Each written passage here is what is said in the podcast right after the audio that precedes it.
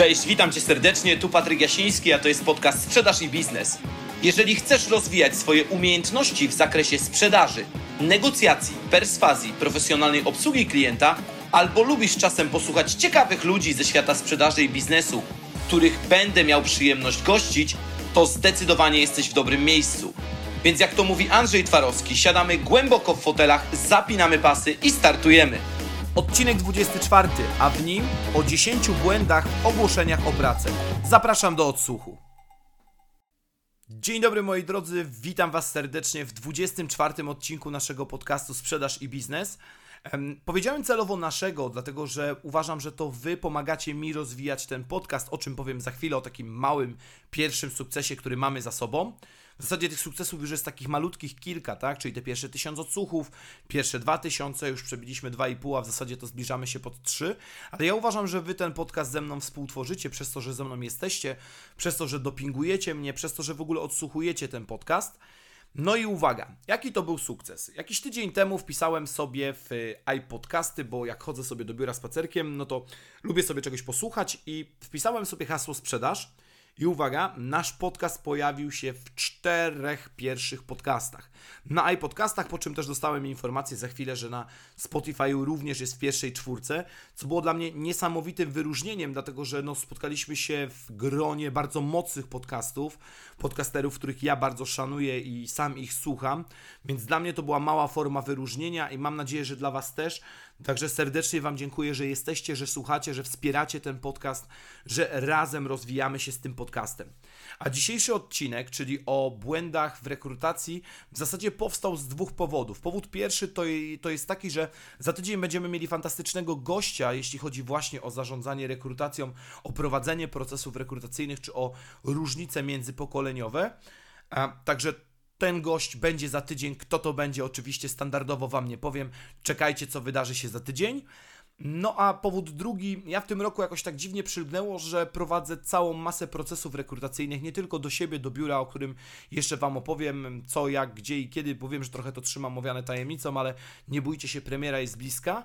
I powód, no w zasadzie i rekrutuję równie dużo dla moich klientów, mimo że ja no, nie zajmuję się na co dzień jak gdyby rekrutacją, ale klienci proszą mnie, okazuje się, że te rekrutacje nie są wtopione. Mało tego, dla jednego z moich klientów teraz już trzeci raz rekrutuję w przeciągu miesiąca, bo okazało się, że wszystkie osoby, które mu podsyłałem, spełniały pokładane w nich nadzieje. Mało tego, to są bardzo dobre osoby. No i zapytałem kiedyś, znaczy w zasadzie pytam prawie zawsze, jak to się dzieje, że ktoś odpowiedział na moje ogłoszenie, to przeważnie słyszę jedno i to samo zdanie, czyli to ogłoszenie było inne, to ogłoszenie mi się spodobało. O tym, jak piszę ogłoszenia za dwa odcinki, bo za tydzień odcinek z gościem, a w kolejnym tygodniu napiszę, opowiem Wam o tym, jak ja piszę ogłoszenia, że przyciągam w miarę dobre osoby. Ale już bez zbędnego wstępu. Błędy w ogłoszeniach o pracę podzieliłem na dwie kategorie. Kategoria pierwsza to są takie frazesy puste, które nic nie znaczą. Trochę wracamy do tego odcinku, który nagrałem o 10 błędach sprzedaży i marketingu, a w zasadzie o 10 słowach, które są najbardziej nadużyte. Tutaj też mam takie 5 frazesów, które moim zdaniem nie znaczy nic. No i 5 już konkretnych merytorycznych błędów w ogłoszeniach o pracę. Jedziemy po kolei z listą. Błąd pierwszy to jest ten frazes, który ja uwielbiam, to jest w ogóle mój top topów. Jesteśmy firmą o ugruntowanej pozycji na rynku. No, jak ja sobie tak myślę, to w zasadzie co ten zwrot znaczy, nie? Tak, jak widzieliście kiedyś, żeby ktoś napisał jesteśmy firmą o nieugruntowanej pozycji na rynku, ja się domyślam, co autor ma na myśli, że chodzi o to, że e, firma jest stabilna, firma istnieje długo na rynku, firma się rozwija, natomiast no, gdyby się nie rozwijała, to nie rekrutowalibyśmy, no chyba, że panuje tam wybitna patusiarnia i po prostu ludzie stamtąd uciekają, ale dla mnie zwrot jesteśmy firmą o ugruntowanej pozycji na rynku totalnie nic nie znaczy, tak jak zwrot numer dwa, lider rynku XYZ, nie? No i teraz pierwsze pytanie, jakie mi się nasuwa, według jakiego rankingu albo według jakich statystyk? Jak ja widzę słowo lider, które jest też nadużyte i przeciągnięte we wszystkie możliwe sposoby, e, lider rynku poligrafii, e, lider rynku marketingowego, lider rynku budowlanego, skąd ty wiesz, że jesteś liderem, nie? To jest taki drugi zwrot. Trzeci to jest młody, dynamiczny zespół. No, ja czekam, aż ktoś kiedyś w ogłoszeniu napisze stary, nieruchomy zespół. No, też nie widziałem nigdy nikogo, kto by pisał w taki sposób. No i trochę mnie to bawi, że ludzie wpisują właśnie młody, dynamiczny zespół, nie? To, to taki, taki modny, taki ładny slogan. E, numer cztery. Przyjazna atmosfera pracy. No i teraz znowu wracamy do tego, co to znaczy, nie?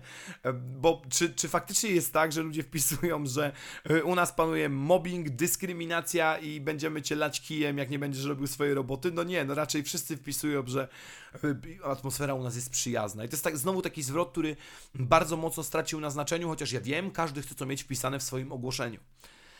Piąte, to jest doświadczenie pierdyliard lat. I teraz tu się kłania ten słynny taki demot, który, e, który kiedyś był, no to, to takie ma, ma, małe dzieciaczki były w jakiejś fabryce i, i podpis pod spodem był, że kiedy twój pracodawca wymaga od ciebie 25 lat i 20 lat doświadczenia w zawodzie, czy jakoś tak. I trochę to jest prawda, nie? Bo moje myślenie o tym wszystkim też chcę się z wami podzielić, że bardzo mocno zmieniła książka e, Rework. Tak się pisze, jak powiedziałem, rework. Rework pewnie się czyta. Natomiast to jest książka, którą, mm, której autorzy napisali, tam, tam jest cała masa cudownych rzeczy ja bardzo mocno odsyłam Was do tej książki, zresztą recenzję znajdziecie na moim blogu www.patrygiasiński.pl pod tym nagraniem też zamieszczę recenzję tej książki, bo uważam, że każdy ją powinien przeczytać. I tam pojawiła się taka ciekawa kwestia. Kwestia dotycząca właśnie doświadczenia zawodowego. Otóż autorzy tej książki piszą, że w zasadzie powyżej pół roku to Twoje doświadczenie w danym zawodzie nie ma już żadnego znaczenia. Dlatego, że w pół roku opanujesz wszystkie niezbędne umiejętności, które musisz posiadać na takim stanowisku pracy, a idąc dalej, kolejne lata, no to już masz tylko jedną drogę zostać ekspertem w tej dziedzinie. Chociaż wiem, to słowo ekspert jest mega nadużyte, to powiedzmy, no ale niech będzie ekspert, bo między, między ekspertem a specjalistą moim zdaniem jest spora różnica. Dlatego mm, ja też uważam, że wpisywanie jakiegoś, wiecie, 5-10 lat doświadczenia, poza oczywiście jakimiś wyjątkami małymi, bo oczywiście są wyjątki, jeżeli na przykład pracujesz w branży FMCG i zależy Ci na tym, żeby ktoś miał zbudowane relacje na dużym terenie, no to okay, wtedy to doświadczenie może być przydatne, chociaż też niekoniecznie, bo taki handlowiec również ma swoje minusy, o czym jeszcze kiedyś opowiem. Czyli to jest te pięć błędów, takich, takich frazesów, które nic nie znaczą. Jesteśmy firmą o ugruntowanej pozycji na rynku, lider rynku XYZ, młody, dynamiczny zespół, przyjazna atmosfera pracy, no i doświadczenie, mówię, pierdyliard lat w danym zawodzie czy, czy na danym stanowisku.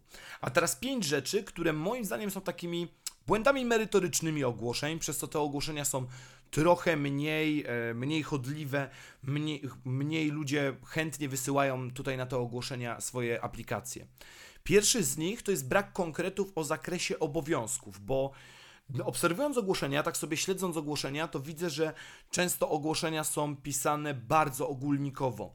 E, nie ma jasno napisane, czym ty konkretnie będziesz się zajmował, więc dana osoba może mieć poczucie, że będą to obowiązki, których ona nie będzie w stanie spełnić lub zwyczajnie nie chce odpowiadać na to ogłoszenie. I nieraz zdarzyło mi się, gdzie widziałem faktycznie takiego potencjalnego kandydata, który zadawał pytanie, dobra, ale czym konkretnie ja się będę miał zajmować, bo było to niesprecyzowane w ogłoszeniu, dlatego w rekrutacjach dla moich klientów dbam o to, żebym to ja pisał ogłoszenia.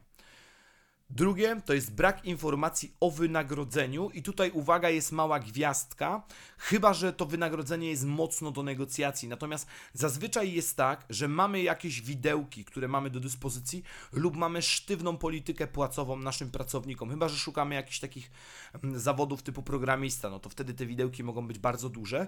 Natomiast zazwyczaj jest tak, że mamy jakiś system płac w naszej firmie i nie zamieszczamy informacji, jak nasz współpracownik będzie wynagradzany to z automatu zabiera nam pewną grupę osób, dla której bardzo ważnym jest to, żeby wiedzieć, czy ja w ogóle chcę odpowiedzieć na to ogłoszenie, czy to ogłoszenie zapewni mi minimum, które muszę mieć na, na swoje przeżycie. Trzecie to jest mieszanie języka polskiego i angielskiego w ogłoszeniu. I ja tego nigdy nie zrozumiem, przepraszam Was bardzo.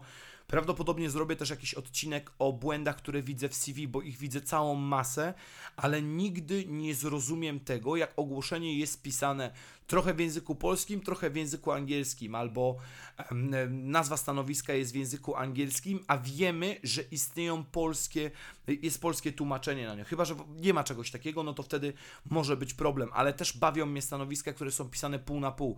Jeżeli szukasz kogoś z językiem angielskim, no to możesz napisać ogłoszenie w dwóch wersjach językowych, po prostu. Natomiast mieszanie języka polskiego i angielskiego moim zdaniem jest błędem.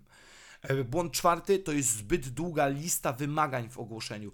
Często też zdarza mi się obserwować takie ogłoszenia, które mają taką listę zadań, które będziesz e, wykonywał, taką listę obowiązków, które będą należeć do ciebie, że z automatu to ogłoszenie zniechęca, no bo jeżeli masz trzy linijki tego, co od nas otrzymam, a 33 linijki tego, czego od ciebie wymagamy, no to moim zdaniem jest duża dysproporcja, ba tutaj dodałbym nawet, że często w tych e, wymaganiach znajdują się takie no, typowe głupoty, na przykład e, obsługa drukarki albo skanera. No, słuchajcie, to już nie jest żadna umiejętność, to nie jest żadna kompetencja, która byłaby przydatna. Prawda jest taka, że w dzisiejszych czasach, żeby nauczyć się obsługiwać skaner albo drukarkę, to nawet nie potrzebujesz współpracownika z boku. To nie jest średniowiecze. Wpiszesz sobie w neta i wszystko będziesz wiedzieć. Więc ja uważam, że mm, zbyt długa lista wymagań również odstrasza naszych potencjalnych pracowników, tym bardziej jeżeli ona jest nieproporcjonalna w stosunku do tego, co od nas otrzymasz. No i dziesiąte, długo się zastanawiałem, czy to zamieścić, bo takie miałem poczucie, że to może być takie pół na pół, ale uważam tak, że to jest błąd. To jest ukrywanie nazwy firmy. Chyba, że tutaj też jest wyjątek, oczywiście gwiazdka, jesteś rekruterem zewnętrznym i nie możesz lub nie chcesz podać nazwy firmy, no bo z wiadomych powodów możesz na przykład nie chcieć jej podawać, no żeby chociażby kandydaci bezpośrednio nie trafiali do klienta. I to jest moim zdaniem ok. Natomiast jeżeli firma sama prowadzi rekrutację, to uważam, że nie ma co ukrywać. No chyba, że rekrutujesz do garu i pościeli, no to wtedy może być trochę, e, trochę większy problem, ale w innych wypadkach uważam, że nie ma co ukrywać nazwy firmy. Nazwa firmy powinna znajdować się w ogłoszeniu, oczywiście bez jakiegoś takiego turbo narcystycznego opisu, co to my nie robimy, jak to my nie jesteśmy innowacyjni, jak nie wychodzimy naprzeciw oczekiwaniom naszych klientów, czyli wiecie, wszystkie te idiotyzmy, które e, możemy zauważyć w komunikatach marketingowych czy w opisach na stronach internetowych. Po prostu krótka nazwa firmy, czym się zajmujemy, jeżeli jest to niejasne niejasne, albo która to jest firma, jeżeli na przykład o danej nazwie znajduje się kilka firm na rynku i to wszystko, ale uważam, że ukrywanie nazwy firmy samo w sobie jest błędem. Więc podsumowując te pięć błędów, które już są merytorycznymi błędami w ogłoszeniach o pracę, no to mamy brak konkretów o zakresie obowiązków, brak informacji o wynagrodzeniu, mieszanie języka polskiego i angielskiego, zbyt długa lista wymagań w ogłoszeniu i ukrywanie nazwy firmy.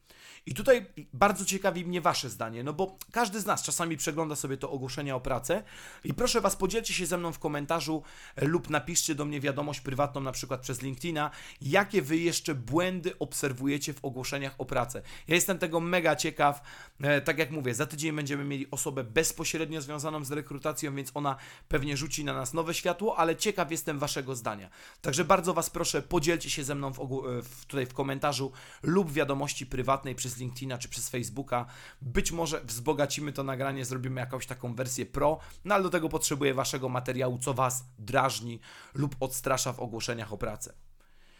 No i co? Dzięki za odsłuchanie tego odcinka. Tak jak już wspominałem, za tydzień pogadamy o rekrutacji z gościem specjalnym. Jeżeli podobał Wam się ten odcinek, to dajcie tam gwiazdkę, łapkę czy cokolwiek innego, co macie na swoich urządzeniach odsłuchu, do odsłuchu. To oczywiście pomoże nam rozwijać, pod, rozwijać ten podcast, co bardzo mocno również mnie cieszy. No i życzę Wam cudownego sprzedażowo i rekrutacyjnie tygodnia. Trzymajcie się ciepło i do usłyszenia w kolejnym odcinku. Cześć!